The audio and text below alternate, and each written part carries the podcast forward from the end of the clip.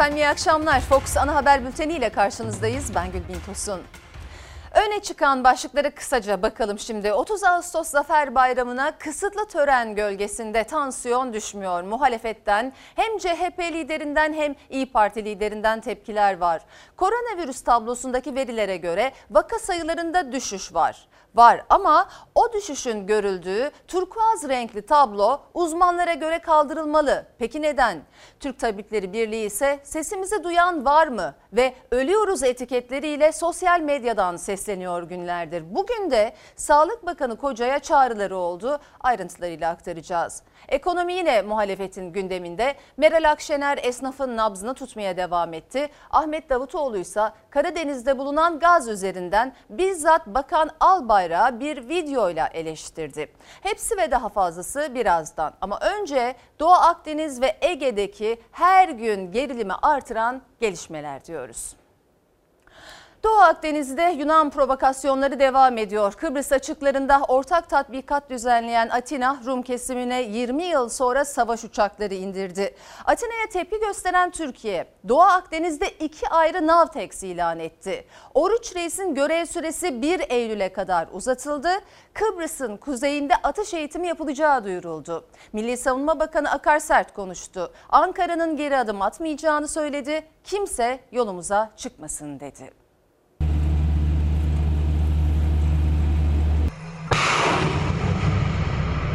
Bizim hak, alaka ve menfaatlerimize karşı herhangi bir engel, herhangi bir taciz, herhangi bir tecavüz mutlaka bedelini öder.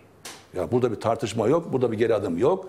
Biz kendi yolumuzda gidiyoruz. Kimsenin de yolumuza çıkmamasını şiddetle tavsiye ediyoruz. Türkiye Doğu Akdeniz'de peş peşe Navtex ilan etti. Fransa ve Kıbrıs'la ortak tatbikat başlatan Yunanistan'a res çekti.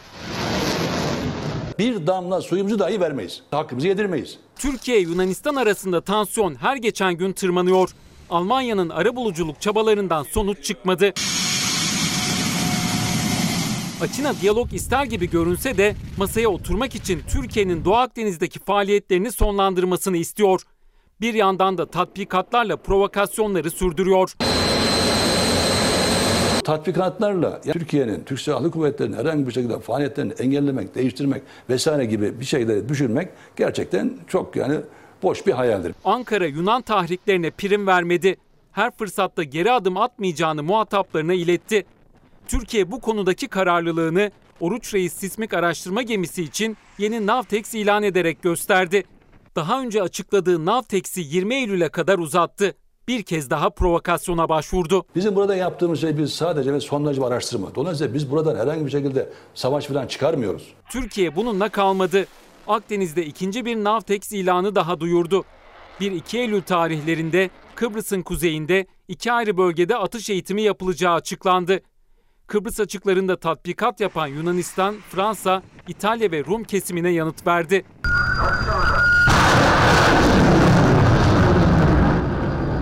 3 gün sürmesi planlanan tatbikata 6 Yunan F-16'sı katıldı. Yunan jetleri 20 yıl sonra ilk kez Rum kesimine konuşlandı. Adaya garantör ülke olmamasına rağmen Fransız uçakları da indi. Türkiye uluslararası anlaşmaları hiçe sayan Paris'e tepki gösterdi. Macron yönetimini Yunan ve Rum yönetimlerini bölgede gerginliği tırmandırmaya teşvikle suçladı. Güney Kıbrıs'ta e, şu anda efendim Fransızların 3 uçağı var. Bu neye göre geldi buraya? 1960 anlaşmalarında siz garantör müsünüz? Kabadayılık dönemi geçti. Öyle kabadayılıkla herhangi bir şekilde bana da hareketleri e, e, yaptırtmak gibi, efendim zorlamak gibi efendim böyle bir şeyin şansınız yok. Fransa Savunma Bakanı Parli tatbikata Yunanistan ve Kıbrıs Rum kesimine destek için katıldıklarını söyledi. Krizin çözümü için diyaloğa öncelik verdiklerini belirtti. Sonra küstahlaştı. Doğu Akdeniz bazılarının heveslerinin oyun alanı olmamalı dedi. Fransız meslektaşımız e, hanımefendinin bazı açıklamaları var. Bir taraftan diyalog diyor, efendim işbirliği diyor, diplomasi diyor. Diğer taraftan da tatbikatları, askeri tatbikatları başlatacağız diyor. Ya ne demek bu şimdi? Yani bunun e, Türkçesi bu ne periz, bu ne lahana turşusu. Yunanistan'ın İyon Denizi ve Girit'te karasularını 12 mile çıkarma hamlesi Ege'ye bir mesaj mı? Son provokasyonu 12 millik karasuları üzerinden mi yapacak? Milli Savunma Bakanı Ege'de karasuları 6 mil dedi noktayı koydu. Ankara'da Yunanistan'ın yarattığı Doğu Akdeniz gerilimine olası provokasyonlar eklenir mi sorusu sorulurken Almanya'dan sonra Amerika'da arabuluculuğa soyundu. Bu karasuları meselesi. Karasuları 6 mil Ege Denizi'nde. 6 mil karasuyu olan e, adaların aynı zamanda 10 mil hava sahası olması yani akıl, mantık, işte fizik, kimya böyle bir şey mümkün değil. Akıl diyoruz, mantık diyoruz. Bu bir gerilim stratejisi. Bunu doğru tahlil etmek lazım. Adalet ve Kalkınma Partisi'nin yanlış dış siyasetlerini fırsat bilerek 12 mile çıkardığı bu karasularla Ege Denizi'nde aynı şeyi yapabileceğini ima ediyorsa ayağını denk almasını tavsiye ederim. Ankara Ege'de karasuları 6 mil dedi. Altını kalın kalın çizdi. Tam da Yunanistan Ege'de değil ama Adriyatik'te karasularını 12 mile çıkarmayı parlamentosuna getirdikten sonraki adımın da Girit'in karasuları yani Doğu Akdeniz olacağını duyurduktan sonra Yunanistan'ın son hamlesi Ege mesajı mı sorusu Ankara'da iktidarı muhalefeti konuşturdu. O tabii İtalya, Arnavutluk ve Yunanistan arasındaki bir konu. Bizim tarafta herhangi bunun yansıması söz konusu değil. Türkiye'nin atacağı adımlar karşısında yarın öbür Yunanistan'ın Ege'de de böyle bir yola gidebileceği mesajını içeriyor. 1995'te aldığımız kasus belli. Savaş nedeni ortada durmaktadır ve Türkiye Yunanistan'ın alacağı böyle bir karara karşı gerekli yaptırımları birlik ve beraberlik içerisinde yapmaktan en ufak bir tereddütte bulunmaz. 1995 yılında Türkiye Büyük Millet Meclisi Yunanistan'ın Ege'de karasularını 12 mile çıkarma adımının savaş nedeni olacağını tüm dünyaya ilan etmişti. O karar bugün Doğu Akdeniz'de tehlikeli adımlar atan, gerilimi tırmandıran Yunanistan'a muhalefet tarafından bir kez daha hatırlatıldı. Varsa bedel ödeme pahasına karşımıza çıkmak isteyen buyursun gelsin. Yoksa çekilsinler önümüzden. Erdoğan'ın sert çıkışından sonra ise Amerika harekete geçti. Trump Erdoğan'ı telefonla aradı. Türkiye ile Yunanistan arasındaki gerilimden endişeli olduğunu söyledi. Cumhurbaşkanı Yunanistan'ı işaret etti. Doğu Akdeniz'de istikrarsızlığı yaratan taraf Türkiye değil. Türkiye gerginliğin azaltılmasından ve diyalogtan yana. Bunu da somut adımlarla kanıtladı. Trump Yunanistan Başbakanı Mitsotakis'le de görüştü. Amerika gibi Almanya'da arabuluculuk trafiğinde. Almanya Ankara Atina arasında mekik dokudu. Görüşmelerin Ankara'da zor geçtiği Alman Savunma Bakanı'nın açık kalan mikrofonundan duyulan sözleriyle ortaya çıktı. Zor geçti. Yunanistan tarafı biraz daha sorunsuzdu. Fakat Türkiye tarafı gerçekten çok zorluydu. Türkler memnun değil. Yunanistan'ın güvenilmez olduğunu düşünüyorlar. Doğu Akdeniz'de hakkımızı yedirmeyiz kararlılığını her fırsatta dile getiren Ankara, Yunanistan'a diyalog kapısını açık tutuyor. Milli Savunma Bakanı Hulusi Akar Yunanistan'a anlaşmalara aykırı silahlandırdığı Ege adalarını hatırlattı. Muhalefet gereğini yapın, arkasındayız dedi. Siz şimdi bu efendim adaların 23 adanın 16'sını silahlandırmışsınız. Ne yapacağız? Nereye koyacağız biz? Biz bunları herhangi bir şekilde oyunu kesen, oyunu durduran, oyunu efendim bitiren bir olay olarak da görmedik. Bütün bunlara rağmen biz gerçekten büyük bir sabırla, özveriyle dedik ki tamam bunlar böyle böyle ama biz yine de konuşalım. Diyalogdan yanayız dedik. Biz buna rağmen diyalog diyoruz. E yoksa yapılan işlerin gerçekten iler tutar tarafı yok. Bu konuda biz hukuken yüzde yüz haklıyız. Hükümet çok geç kalmış olsa da bu konuda gerekli tedbirleri acilen almalı ve kararlılığını açıkça ortaya koymalı. Eğer Yunanistan bu konuda direnirse gereğini yapmaktan da çekinmemelidir. Bu konuda Türkiye arkalarında olacaktır. Türkiye ile Yunanistan arasında silahsız olması gereken Ege adaları ve 6 millik karasularının değiştirilemeyeceği gerçeği Doğu Akdeniz gerilimiyle yeniden ısındı. Ankara Yunanistan'ın provokasyonlarını yakın takipte.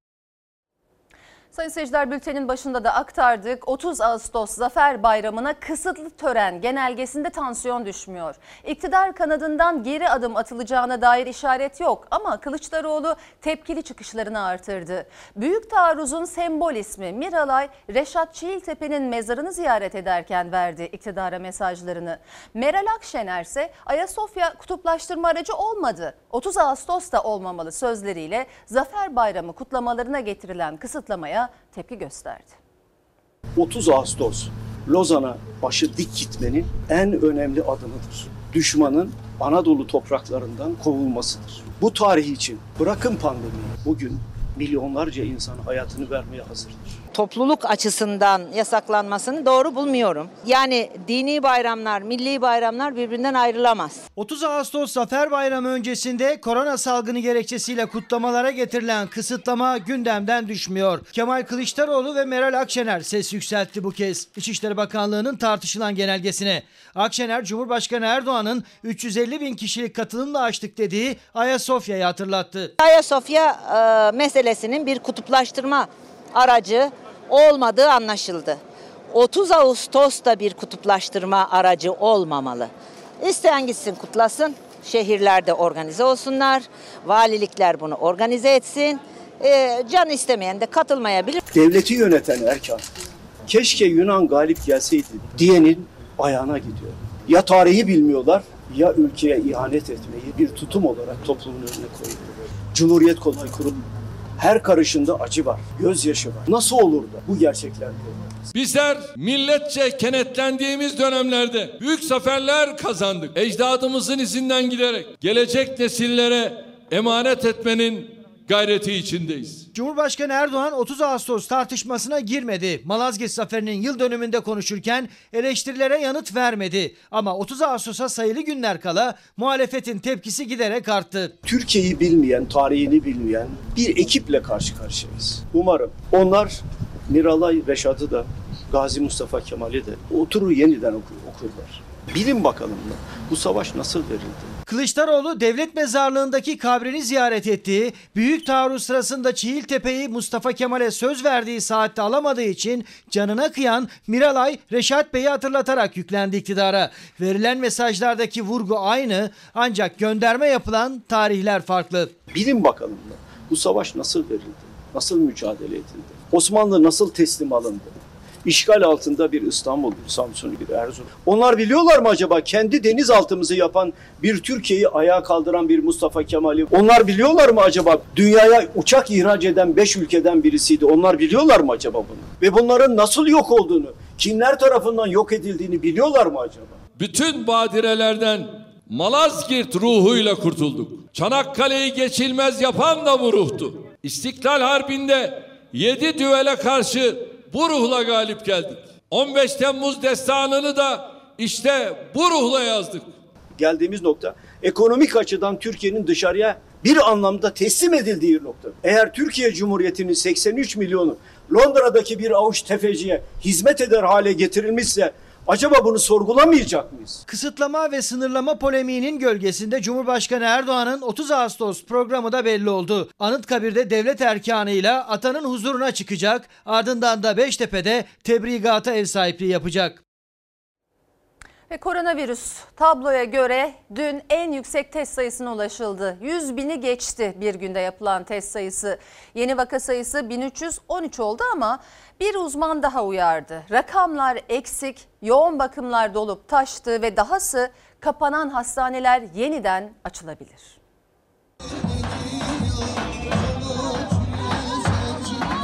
Orta Anadolu'nun bir ilinde o akşam 21 vefat olduğunu üzülerek öğrendiğim bir gün Turkuaz Pano'daki Türkiye için vefat sayısı 20 olarak görülmekteydi. Gerçeklere, verilere doğru ulaşalım. Bunları halkımızla bir an önce paylaşalım. 5 aydan bu yana ilk kez bu kadar yüksek bir test rakamına ulaşıldı. Yapılan test sayısı ilk kez 100 bini geçti. Yeni vaka sayısı 1313 olarak belirlendi. Turkuaz panoya işlendi. Ama çocuk göz hastalıkları uzmanı Profesör Doktor Elif Dağlı'ya göre bu tablo kaldırılmalı. Çünkü gerçek hasta sayısı çok daha fazla ve Dağlı'ya göre bu tablo halkı rehavete sürüklüyor.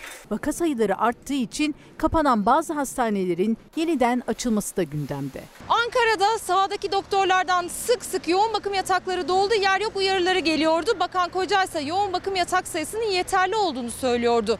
Ama bir iddiaya göre Bilkent Şehir Hastanesi'nin açılmasıyla kapanan numune ve yüksek istisas hastanelerinin Covid hastanesi olarak açılması Sağlık Bakanlığı'nın masasında. Hasta yatak kapasitemizi biliyoruz. Eğer onlar doluysa Hatta onlara yeterince e, yer bulamıyorsak hastalara, yoğun bakımlar dolup taşıyor ise aslında elimizde ne kadar hasta olduğunu da tahmin etmek zor değildir. Sahada Covid'le çarpışan doktorlara göre açıklanandan daha fazla vaka var. Türkiye'nin gözü kulağı bu panoda ama Profesör Doktor Elif Dağlı'ya göre tablo gerçekleri yansıtmıyor. Turkuaz panoda verilen sayılar PCR dediğimiz testi pozitif hastalara ait sayılar. Ama hiç test yapılmamış hastalar da var. Testi yapılmış hasta olmasına rağmen negatif sonuçları olan hastalar da var. Bunlar kayıtlarda yok. Arkadaşlarımız elektronik bilgisayar sistemlerine girdikleri kayıtlarda COVID e, yazdıkları zaman otomatik olarak bu tanının alt sıralara itilmiş olduğunu görmektedirler. Dolayısıyla birinci sıraya COVID yazmakta bilgisayar sisteminde zorlanmaktadırlar. Bu nedenle de e, veriler daha azmış gibi görülebilir. Dağlı'ya göre toplum rakamları az görüyor ve rahatlıyor. Türk Tabipleri Birliği Merkez Konseyi de Sağlık Bakanı Fahrettin Koca'ya bir mektup göndererek hekim ölümlerine dikkat çekti ve yüz yüze görüşmek istediklerini iletti. Her gün akşam turkuaz panoya bakanlar gördükleri sayılar karşısında e, fazla önemli bir salgın yaşamadığımız kanaatine kapılarak eğlence yerlerine, düğünlere, derneklere, alışverişlere gidip maskeleri takmadan hayatlarını sürdürmekte, daha sonra hastalanıp hastanelere, yoğun bakımlara gelmekte, hem hekimleri hastalandırmakta hem kendileri çok ağır tablolarla yoğun bakımda yatmakta, çoğu da kurtulamadan e, hayatlarını kaybetmektedir. Göğüs hastalıkları ve enfeksiyon hastalıkları uzmanları her gün tek tek uyarıyor ama sokaklardan gelen görüntüler de bilinçsizliğin boyutlarını koydu ortaya. Kahramanmaraş'ta bir kişi sokakta yürürken kullanıp yere atılan maskeyi alıp yüzüne taktı. Edirne'de ise minibüse maskesiz binen yolcunun kendisine uyaran şoför ve yolcularla tartışması yumruklu kavgaya dönüştü. Bir anne bebeğiyle kavganın ortasında kaldı.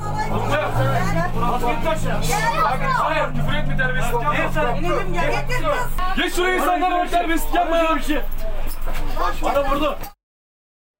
Ve sayın seyirciler bugüne ait koronavirüs tablosu açıklandı. Veriler arkamda hemen aktaralım. 27 Ağustos 2020 test sayımız 106.111. Hasta sayımız 1491. Birazdan dünle karşılaştıracağız zaten. Bugünkü vefat sayısı 26, iyileşen sayımız 996. Bu tarafta ağır hasta sayımız önemli 995. Ağır hasta sayımız önemli 862 olarak belirtiliyor. Hemen 26 Ağustos tablosunu görelim, karşılaştıralım. Dün 100.109 iken test sayımız bugün 106.111'e çıkmış. Dün hasta sayımız 1313 iken bugün yükseliş var ne yazık ki 1491.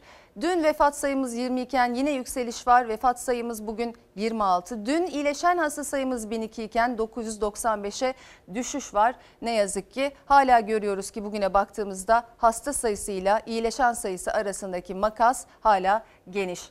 Ee, Bakan Koca'nın bizlere mesajını her zaman olduğu gibi sizlerle paylaşalım. Son dönemde iyileşen hasta sayımız yeni hasta sayımızdan daha az. Aktif hasta sayımızı kontrollü sınırda tutmanın yolu yeni hasta sayımızı azaltmak. Bunun için aktif hastalarımızın sayısını azaltacak en geçerli yol tedbirdir. Sonunda yenilen virüs olacak diyor Fahrettin Koca. Biz yine koronavirüsle devam edeceğiz. Koronavirüs salgını ile ilgili Sağlık Bakanlığı'nın her akşam duyurduğu sayılar muhalefetin gündeminde. Muhalefet sözcülerinden peş peşe sayılar açıklananın üzerinde doğru rakamlar yansıtılmıyor açıklamaları geldi. İyi Partili Aytun Çıray'ın Malatya ve Gaziantep üzerinden verdiği örnek dikkat çekti. Bakanlık Türkiye genelinde 18 vefat duyurduğu gün Malatya'da 28 vefat vardı dedi. Son dönemde korona vakaları Sağlık Bakanlığı'nın açıklamış olduğu rakamların çok üzerindedir. Değerli büyüklerim ve kardeşlerim, vaka sayılarımız bir süredir yükselişte. Son bir buçuk ayın en yüksek hasta sayısına ulaştık. Ne yazık ki hükümet Covid sürecini yönetirken Türk milletine rakamları doğru aksettirmedi. Sağlık Bakanı Fahrettin Koca en son 19 Ağustos'taki bilim kurulunun ardından yaptığı açıklamada vaka sayılarındaki artışa dikkat çekti. Son bir buçuk ayın en yüksek rakamları dedi. Muhalefetse vaka sayılarının açıklanandan çok daha yüksek olduğunu iddia etti. Örnekler de vererek. Bakanlığın günde 18 vefat var diye açıkladığı günde Malatya'da sadece 28 vefat olduğunu Malatya yerel basını yazdı ve kimse yalanlamadı. Yine Gaziantep'teki bir mezarlığa defnedilen Covid tanılı insan sayımız 12 idi. Bakanlığın bu rakamlar doğru bilgi vermediğini bir kez daha ortaya koyuyor. salgınla ilgili bilgilenmede artık bir yeterlilik elde ettiğimize inanıyorum. Ankara, İstanbul, Diyarbakır gibi önde gelen tabip odalarının açıkladıkları rakamlar Sağlık Bakanlığı'nın verilerinin doğru olmadığını açıkça ortaya koyuyor. Vaka sayılarındaki artışın günlük duyurulan tabloya doğru yansıtılmadığı iddiasına hastane ve eczanelerdeki yoğun Covid-19 mesaisini de ekledi muhalefet.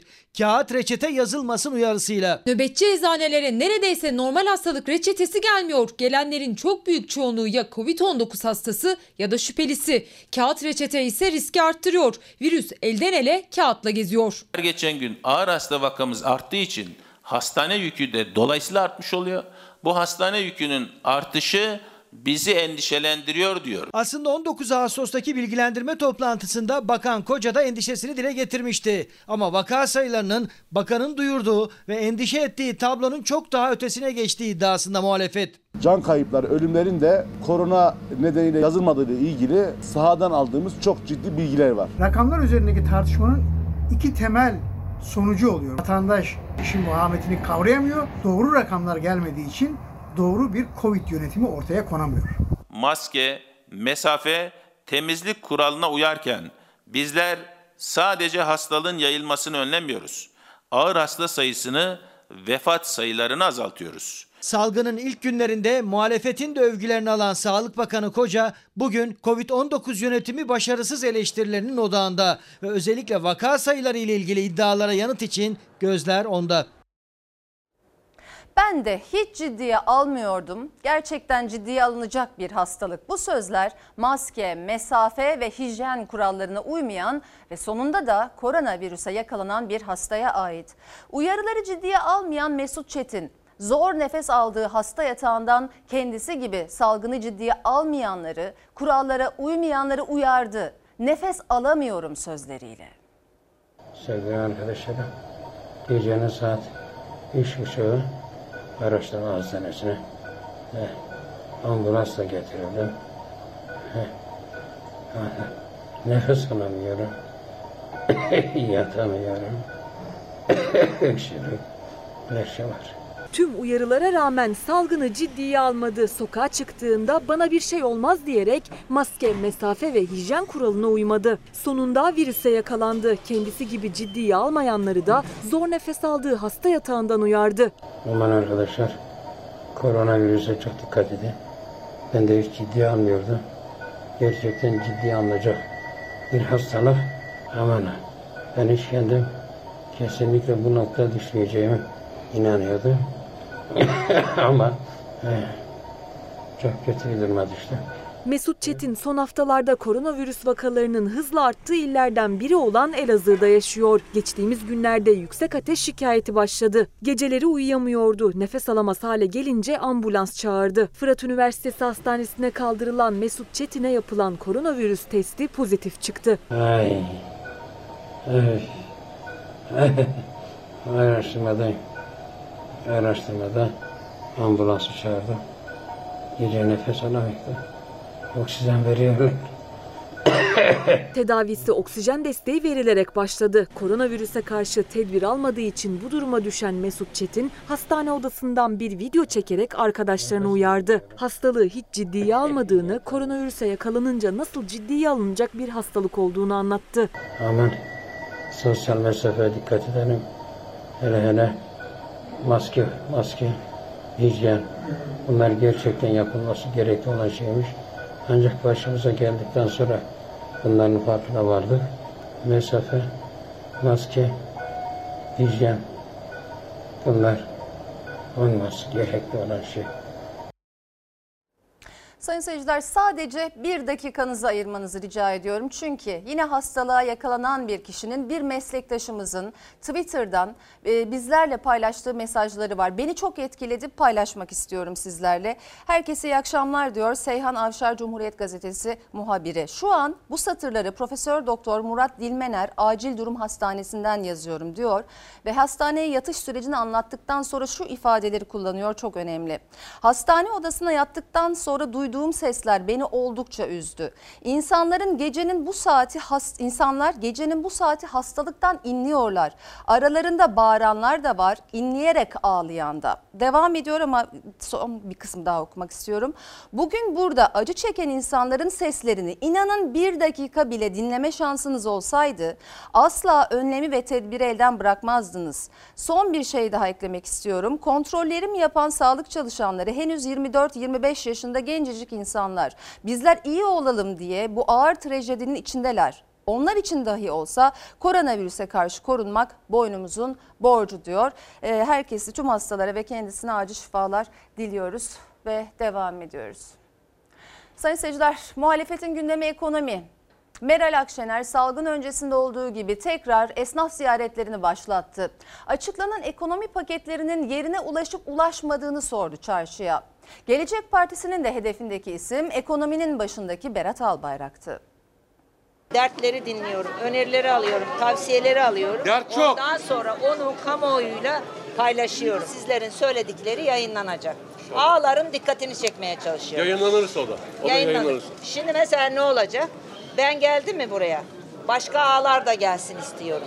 Gelen giden yok. Kaçıyor siyasetçi dert dinlemekten. İktidarı, ekonomiyi yönetenleri ağlar diyerek gerçek gündemden kaçmakla eleştirdi Akşener. Maskesini ve gözlüğünü taktı, dükkanlara tek tek girdi. Kameralar karşısında açıklanan ekonomi paketlerinin adresini bulup bulmadığını, ekonomi çarkını asıl çevirenlere, esnafa sordu. Kaç kişi çalışıyor burada? Şu anda 15-16 kişi var. 15-16. Önce pandemiden önce 25 30 kişiye yakındı. Peki o açılan paketlerden pay aldınız mı? Siz bir destek aldınız mı? Hayır. Hayır hiçbir destek Allah almadık. Allah. Anca öteleme. Öteleme oluyor. Bir sefer faiz Birikiyor. birikiyor, ödeyemiyoruz. Bir sefer biz mağduriyet yaşıyoruz. Salgın öncesi tüm Türkiye'de aslında esnaf gezilerini başlatmıştı. Salgın nedeniyle ara vermişti İyi Parti Genel Başkanı Meral Akşener. Şimdi yeniden normalleşme sürecinde İstanbul'da Üsküdar'da esnafın sorunlarını dinliyor. Eskiden yaptığımız yemeğin yarısını yaptık. Yarısını yapıyorsunuz. Can çekişiyorsunuz. Maalesef. 35 senelik kahvemiz var Evet. bakanım. Üsküdar'ın bütün halkı bize gelir. Evet. Ama şu anda Tık yok, tezg- değil mi? tezgah açtık. Tezgah açtık. Kiraları ödemek yüz- Vay be. Ben 72 yaşındayım. Maşallah ama risk altında çalışıyor musun? Hep çalışayım. Yaşlık maaşı alıyorum 600 lira. Onu kiraya veriyorum. Bunlarla geçimimi sağlıyorum. 72 yaşında ayakları tutmayan Aynur Hanım'ın el emeği ürünlerinden de satın aldı Akşener. Hemşehrisi kadın bir esnaftan da akşam yemeği için baharat. Sohbet sıcaktı ama iktidarın hedefindeki Akşener'in cümlelerinde mesajlar da vardı. Yemek pişiriyor musun? Hem de nasıl? Oo çok da güzel koktu. Nerelisiniz? Ben Arnavut'um, göçmen. Ben de göçmenim. Gıcık kızlar. Akşener üstü kapalı konuştu. Ahmet Davutoğlu'nun liderliğindeki Gelecek Partisi ise bizzat Bakan Albayrak'a eleştiri oklarını gönderdi. Karadeniz'de bulunan gazın 8 yılda 65 milyar dolarlık getirisinin ne anlama geldiğini bir videoyla anlattılar. Sayın Bakan'ın insafına kalan Türk ekonomisi bu parayla güzelleşir mi? Ondan emin değiliz. 3 yıl sonra gelmesi hedeflenen para yılda 8 milyar dolar. Sayın Bakan'ın 2019'dan bu yana Merkez Bankası'ndan erittiği para 94 milyar dolar. Çığ gibi büyüyen işsizliğin fotoğrafı bugün İstanbul Esenyurt'ta çekildi. Diplomalı diplomasız yüzlerce kişi bir umut yine iş kuyruğundaydı. Ne kadar süredir iş Ben e, pandeminin başladığı dönemden beri yani Şubat ayından beri işsizim. Garson olarak çalışıyordum. Tabii e, gıda sektörü pandemi nedeniyle bütün firmalar kapanınca ben de işsiz kaldım. Şu an e, yani kendi mesleğim olmayan bir işe başvurdum. Başvurmak zorunda kaldım. Çünkü nereden baksanız 5 aydır işsizim ve artık yani eşten dosttan da para istemek zorunda kalıyorduk artık. Çaresizlik bu boyutta yakınlardan borçla sürdürülüyor bazı hayatlar. İş bulma umuduyla uzayan bu kuyruklarda herkesin ayrı bir öyküsü var. Son olması ümidiyle gerilen o sıra işsizliğin geldiği noktaya en net şekilde gözler önüne serdi. Herkes işsiz. Yani öyle söyleyeyim. Yani iş bulmakta gerçekten çok zorlanıyor millet. Ki hele ki bu pandemiden dolayı daha çok zorlanıyor. Ki zaten işsizlik oranı vardı. Şimdi daha çok arttı. Daha önce otomotiv sektöründe çalıştım 4 sene. E, fabrikada çalıştım. Askerlikten dolayı hiçbir yer almadığı için gerçekten iş bulamıyorum. Çok e, sıkıntı içerisindeyim. Babam da yok. E, vefat etti 4 sene önce ve kirada oturuyorum. Yani ikizim var o da çalışmıyor şu anda. Gerçekten çok zor durumdayım şu anda. 1300 lira kira ödüyoruz şu anda. Şu an kalanla nasıl geçim sağlıyorsunuz? sağlayamıyoruz. Bir teknoloji firması Esenyurt Belediyesi'nin istihdam merkezinin aracılığıyla 500 kişiyi istihdam edecek. Bugün de başvuruların son günüydü. Artık eşten dosttan belli bir miktar ala ala geçinmeye devam ediyorduk. Eşiniz çalışıyor mu? Eşim de çalışmıyor. O da mı işsiz? İşsiz o. Kredilerim var şu an batık durumdayım. Yani icra gelecek %90. İşe devam edersem muhtemelen bir dörtte biri de kesilecek icraya. Binlerce başvuru yapıldı. Çoğu da üniversite mezunu. İşsizlik arttıkça umudu azalan gençlerden biri de Tarık Erdoğan. Yaklaşık 7-8 aydır işsizim ve iş arıyorum halen. Buraya da bir umutla geldik. Şu anda montaj ve farklı alanlarda da personelim mevcutmuş. Kendi mesleğimi yapmak isterdim ama şu işsizlik döneminde kendi mesleğimi yapamadığım için farklı alanlara yönelmek zorunda kaldım diyebilirim size. Binlerce kişi arasından 500'ü asgari ücretin biraz üzerinde bir maaşla işe başlayacak. Geri kalan binlercesi yine bir umut kuyruklara girecek. Ben normalde hani dış ticaret bitirdim. Üniversite okuyayım, direkt bir işe gireyim diye artık bir şey kalmadı. Hani günümüz malum durumlar, şartlar. Maddi olarak hem de insan manevi olarak yıpratacak. Hani bir şeylere ulaşırsak bu yıpranmaya değecek ama olmazsa yine zamanımız boşa heba olacak. Okullar 6 aydır kapalı. Kantinci, servisçi, kırtasiyeci yani geçim kaynağı okullar olan esnaf zorda. Koronavirüs tablosuna göre Milli Eğitim Bakanlığı 21 Eylül'de okulları açmaz, diğer planları devreye sokarsa ne yapacaklarını düşünüyorlar. Uzaktan eğitim yapılırsa devletten destek bekliyorlar. Bugün kaç müşteri geldi? 4 kişi yani. Saat 4'e geldi. Acı tablo bu işte. 7 kişinin geçim kaynağı bir kırtasiye dükkanı. İçi de kasası da boş. Kantinciler ve servisçilerse evde. Pandemi başladığından beri tek gelir kaynakları kredi ve kredi kartları yani borç. CHP'li Veli Ağbaba kaç okul esnafı zorda rakam rakam verdi. En az 20 bin kitap ve kırtasiyeci esnafı, okul kantincileri en az 300 bine yakın kişi, okul servisleri bu sektörde en az 400 bin kişi maalesef işsiz kalmıştır. Yani aileleriyle birlikte milyonlarca kişi geçinebilmek için okulların açılmasını bekliyor. Eğer açılmaz ise fuarlardan, ithalatçı firmalardan alışveriş ihtiyaçlarını, raflarını ona göre düzenleyen arkadaşlar var. Telafi edemeyecek kadar bir borcumuz var. Ortalama yüzün üzerinde bir ödemem var ama... 100 bin mi? Ya 100 bin. Ben diğer arkadaşlara göre ben şanslıyım. Fazla bir fuara falan gitmedim. Büyük bir kırtasiyenin içindeyiz ve raflar kalem, kitap, kırtasiye malzemeleriyle dolu. Dolu ama bu saate kadar neredeyse hiç satış yapılmamış. Buna rağmen dükkanın sahibi Naki Ulusoy kendini şanslı hissediyor. Çünkü 31 Ağustos'ta okulların açılacağına inanıp borcuna borç katan esnaf da var. 400 bin lira olan var, 700 bin lira olan var, 1 milyon lira olan var. Açılacak gibi bir hava verildi. Ama bize denseydi ki Mayıs'ta veya Haziran'da kesinlikle açılmayabilir deseydi diğer arkadaşlar da zaten gitmezdi. Yani alışveriş yapmazdık, rafımızı doldurmazdık. Devlet desteğiyle 25 bin lira kredi aldık. Fakat bunların süreleri, ödeme süreleri geldi. Şu anda önümüzdeki süreç e, okulların ne şekilde açılacağı ve ne, hangi tarihte açılacağı tam kararsız. Şimdilik takvimde bir değişiklik yapmadı Milli Eğitim Bakanlığı. Okulların 21 Eylül'de açılması planlanıyor. Ama ya açılmazsa ya da açıldıktan kısa süre sonra uzaktan eğitime geçilirse. İşte bu sorunun cevabını merakla bekleyen bir grupta kantinciler. Çünkü pek çoğunun kredi borcu var ve ödeme günü yaklaştıkça ne yapacaklarını düşünüyorlar. Kantinciler yaklaşık 7 aydır işsiz. Evlerinde tencereleri kaynamıyor. Kredi borçları bir tarafa hiç çalışmadıkları halde aylık bağkur primleri devam ediyor. Ev kiraları devam ediyor. Elektrik su giderleri var. Çocukları var. Bunlara acilen devletimizden hibe istiyoruz. Bu süre zarfında yeni bir kredi ve kredilerin ötelenmesini talep ediyoruz. Kantinci esnafı ayakta kalması için bir yıl süreyle devlet okul kantinlerinden kira almamalıdır. Servisçi esnafımızın araç sigortası, vize, bağkur, SSK ödemeleri mutlak surette ertelenmelidir. Servisçiler ise şimdiden her senaryoya göre tarife belirledi. Okullar 21 Eylül'de yüzde eğitime başlarsa %12 zam, yarı kapasiteli çalışırsa ya da belirli günler okul açık olursa %30 daha zam yapacak. Ama okullar uzaktan eğitime devam ederse geçinebilmek için onlar da devletten destek bekliyor. Eğer bu çözüm üretilmezse 3-4 ay sonra e, Ankara'da 7 bin araçtan en az 1000-1500 tanesi satlığa çıkacak veya icralardan gidecek.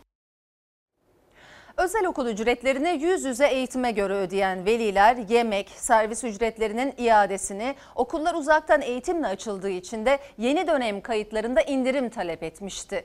Özel okullar çözüm için Milli Eğitim Bakanlığı'nın kapısını çaldı. Devletin %8'lik KDV indirimi uygulamasını istedi. Maalesef okul ücretini geri alamadık. Okula gitmediği sürenin en azından e, bir yüzde ellisinin iadesini isteriz tabii ki. Geçen dönemin e, paralarını alamadık, yemek paralarını. Yemek paralarını geri almak istiyorum. Ücretini yatıran veliler iade henüz kayıt yaptırmayanlarsa indirim bekliyor. Özel okul dernekleri yemek ve servis ücretlerinin iadesi ve uzaktan eğitim indirimi yapılması için ortak çağrı yapmıştı. Bazı özel okullar o çağrıya uysa da birçoğu henüz bir adım atmadı. Son olarak özel okul temsilcileri sorunu Milli Eğitim Bakanlığı ile görüştü. Masadaki formüllerden biri de %8'lik KDV indirimi oldu. Bu sıralar Mart ayından beri boş. Öğrenciler yaklaşık 4 ay boyunca evlerinden uzaktan eğitim gördüler. Yeni eğitim öğretim dönemi de uzaktan eğitimle başladı. Yüz yüze eğitime ise 21 Eylül'den itibaren geçilmesi planlanıyor ancak bu konuda da günlük vaka sayıları belirleyici olacak. Özel okul velileri ise okul ücretlerini yüz yüze eğitime göre ödemişlerdi. Şimdi talepleri en azından ücretlerinin bir kısmının iade edilmesi. Bu konudaysa özel okullar devletten bir adım atmasını talep etti ve %8'lik KDV indirimi uygulamasını istedi. Eğer bu formül hayata geçerse KDV'de uygulanacak indirim oranı kadar velilere iade yapılacak ya da indirim oranı yeni dönem kayıt ücretlerine yansıtılacak. Her okulun kira ve öğretmen ücreti gibi gideri farklı olduğu için yapılacak indirim oranı bu durumda okuldan okula değişiklik gösterecek. Vergi indirimi her zaman bir avantajdır. Bence de uygun çünkü veliler de okullarda mağdur olmaması için ve çocukların eğitimden kalmaması için e, bir düzenleme uygun olabilir tabii ki. Mesela küçük kızımda da anaokulu ücretinde e, yani ben 6 bin lirasını ödemiştim. iki hafta sonra kapandı okul. Hiçbir şekilde parayı geri alamadım. Anaokullarında daha da mağduruz. Online eğitim de olmadı onlarda çünkü. İlk, orta ve lise düzeyinde eğitim görenler kadar özel üniversite öğrencileri de ücret mağduru. Onlardan biri çocuk gelişimi bölümü son sınıfta okuyan Sueda Karahan. Okul ücretini ödeyebilmek için bir fabrikada işçi olarak çalışıyor. Sırf peki okul ücretini ödemek için? Okul ücretini ödemek için 3 yıldır çalışıyorum. Hem okuyorum hem çalışıyorum. Ödemeyi falan da ben kendim yapıyorum. Siz peki bir indirim bekliyor musunuz? Yani her öğrenci olarak öğrenci olarak bekliyoruz. Uzaktan eğitim olacaksa zaten mutlaka bunun bir indirimi olması lazım. Yani yüz yüze eğitimle uzaktan eğitimin arasında dağlar kadar fark var. Masadaki bir başka formülde ücret iadesinin yıl sonunda yapılması. Bakanlığın izleyeceği yol haritasını yüz yüze eğitimin başlayacağı tarih olarak belirlenen 21 Eylül'e kadar oluşturması bekleniyor. Uzmanlarsa ücret iadesi için velilere dava yolunu gösteriyor. Veliler ikametlerinin olduğu yerdeki tüketici hakem heyetine başvurarak 10.390 liraya kadar alacaklarını talep edebilirler. Daha fazlası içinse arabulucu ya da tüketici mahkemesine dava açılabilir. Artan vaka sayıları sonrası 14 ilde kına, sünnet düğünleri yasaklandı. Düğünler de bir saatle sınırlandırıldı. Şimdi düğün sektörü çalışanları ne yapacaklarını düşünüyorlar. Çünkü geçim kaynakları o iptal edilen düğünlerdi. Seslerini duyurmak için Ankara'da toplandılar. Düğün salonu işletmecisiyim ben. Bugün e, kapattık demek de olmuyor. Müşterilerimizden kaporları toplamışız. Kiralarımız var, işletme giderlerimiz, personel giderlerimiz var. Kaporaları geri iade edebilecek misiniz? Şu, şu işletmemde benim kasamda para yok ki nasıl iade etmem bekleniyor? Ankara'da bir düğün salonu. Tüm masalar dolu ama kutlama için değil. İçişleri Bakanlığı'nın genelgesiyle bir günde işsiz kalan salon sahibinden organizatörlere, çiçekçilerden fotoğrafçılara, müzisyenlere, garsonlara kadar sesini duyurmak için toplanan düğün sektörü çalışanları onlar. Belki bir derman buluruz diye geldik. Biz bu sene esnaf krediden e, güvenerek kredi çektik. Ortalama 20 kişi çalışıyor. Şirketi kapatmaya kadar etkileyecek. Hepimiz de o yüzden buradayız. E, Ekmeğimiz için onun peşindeyiz yani. Düğün, sünnet, kına gibi kalabalık organizasyonların virüsün yayılmasında etkili olduğu bir gerçek. Ama başka bir gerçek daha var ki on binlerce kişi bu sektörden kazandığı parayla evini geçindiriyor. Ve şimdi kara kara düşünüyorlar. Borçlarını nasıl ödeyecekler? Yaptıkları masrafları nasıl karşılayacaklar? Devlet büyüklerimizden buna bir açıklama bekliyoruz. 3 aydır e, çektiğimiz kredilerle bir şekilde geçinmeye çalışıyorduk. Daha bir ay e, olmadı bile e, çalışalı. Bir birikim yapmadığımız gibi şu an bizi bekleyen bir sürü kredi borcumuz var. Tüm müzisyen arkadaşlarıma bir destek vermesi lazım. Ekonomik olarak rahatlatması lazım. Ee, inşallah sesimizi duyarlar.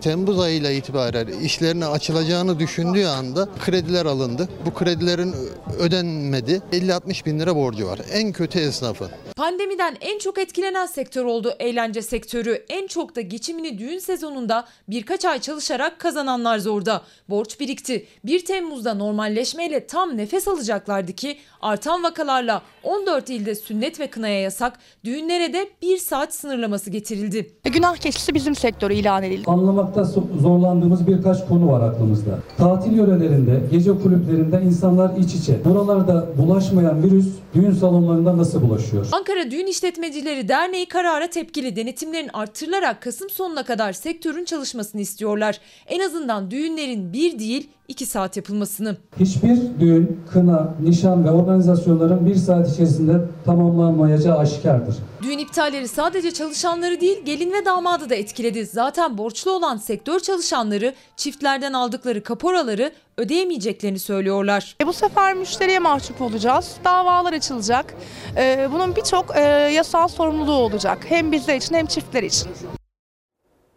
Sayın seyirciler Amerika Birleşik Devletleri'nde siyahi gencin vurulmasının ardından başlayan olaylar büyüdü. Dört gündür süren olaylarda Trump yanlısı silahlı milisler de sokağa çıktı. Çıkan çatışmada iki kişi öldü. Artan ırkçılığı protesto eden dünyaca ünlü NBA yıldızları da maçları boykot etti.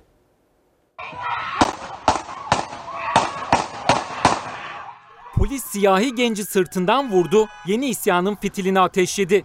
Silahlı milisler sokağa çıktı, göstericilere ateş açtı. İki kişi öldü. Dünya ünlü basketbolcular ırkçılığı protesto etti, maçlara çıkmadı. Amerika'nın Kenosha kentinde polisin silahsız Jacob Blake'i vurmasıyla başlayan olaylar dördüncü gününde 29 yaşındaki Blake felç kalırken kentte acil durum ilan edildi. Ulusal muhafızlar sokağa indi. Buna rağmen protestoların hızı kesilmedi.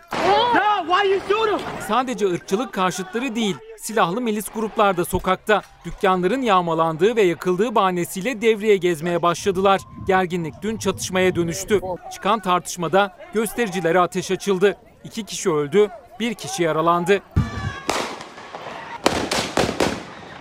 Polis olayın ardından 17 yaşındaki bir genci saatler sonra gözaltına aldı. Birinci dereceden cinayetle yargılanacağı açıklandı. Soruşturmayı yürüten savcılık 29 yaşındaki Blake'in vurulduğu araçta silah bulunduğunu açıkladı. Olay spor dünyasını ayağa kaldırdı. Irkçılığa tepki gösteren Amerikan Profesyonel Basketbol Ligi NBA yıldızları ve takımlar maçları boykot etti. Protestoların ardından NBA yönetimi 3 maç erteledi. Sezonun devam edip etmeyeceğine oyuncular karar verecek. Dünyanın en önemli basketbolcularından LeBron James ise sosyal medyadan Başkan Trump'a hedef aldı. Küfürlü mesaj attı. Değişim istiyoruz. Artık bıktık dedi. Rusya ve Amerika Türkiye sınırının yanı başında Suriye'de çatışmanın eşiğine geldi. Amerikan güçleri Rus konvoyunun devriyesine engel olmak isteyince yaşanan gerilimde 4 Amerikan askeri yaralandı.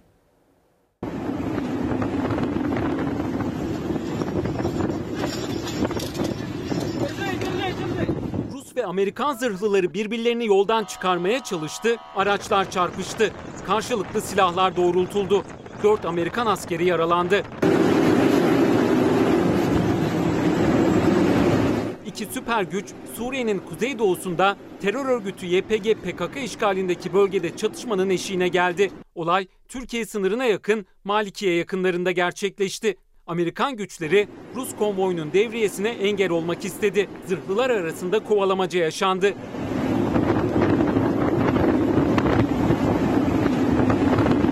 İki ülke askerleri birbirlerini yoldan çıkartmaya çalıştı. Bu sırada Rus ve Amerikan zırhlıları çarpıştı. Tansiyon yükselirken Rus helikopteri alçak uçuş yaptı. Kontrol noktasındaki Amerikan askerlerini toza boğdu. İki ülke askerlerini çatışmanın eşiğine getiren olay yaklaşık 2 saat sürdü. Amerika 4 askerin yaralandığını açıkladı. Rusya'yı suçladı. Moskova ise Amerikan askerlerinin Rus konvoyunun önünü kesmeye çalıştığını, bunun üzerine Rus askerlerin gerekli tedbiri aldığını söyledi. Gerginlik sonrası Amerikan ve Rus Genelkurmay Başkanları da telefonda görüştü. Şimdi ara zamanı. Efendim Fox ana haber bültenini burada noktalıyoruz. Fox'ta yayın Yaparsın Aşkım'ın yeni bölümüyle devam edecek. İyi bir akşam geçirmenizi diliyoruz. Hoşçakalın. feda bir tek dostuma Her köşesi cennetin ezilir yerler için Bir başkadır benim